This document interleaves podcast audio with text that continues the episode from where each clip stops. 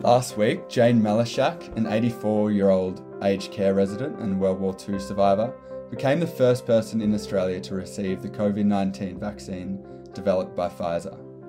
Prime Minister Scott Morrison also received the jab to start off the federal government's rollout of the vaccine.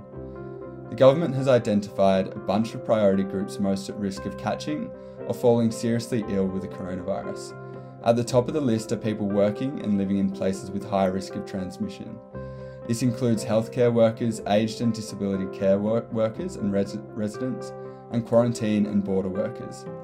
People over the age of 80 and Aboriginal and Torres Strait Islander people will be the next groups to receive the vaccine.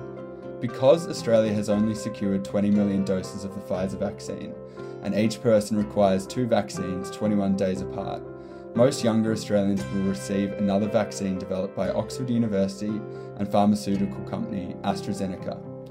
You will also need two doses of the AstraZeneca vaccine taken 12 weeks apart.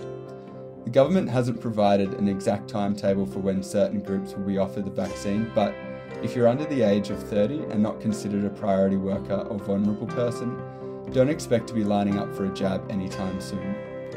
The government is aiming to start offering the vaccine more widely from early July and wants to uh, offer everyone in Australia a vaccine before October.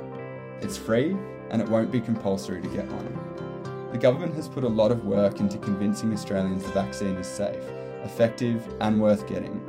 David Szargo from the Australian Bureau of Statistics says three out of four Australians would get the vaccine when it's offered, but young people were less likely than older people to say they'd get the jab as soon as possible.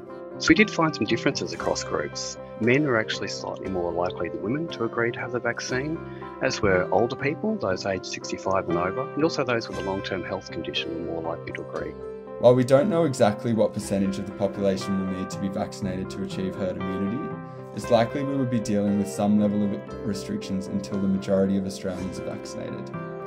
It's still early days for the vaccine rollout here in Australia, but we will be able to learn from other countries def- desperately trying to vaccinate their populations while also dealing with the pandemic.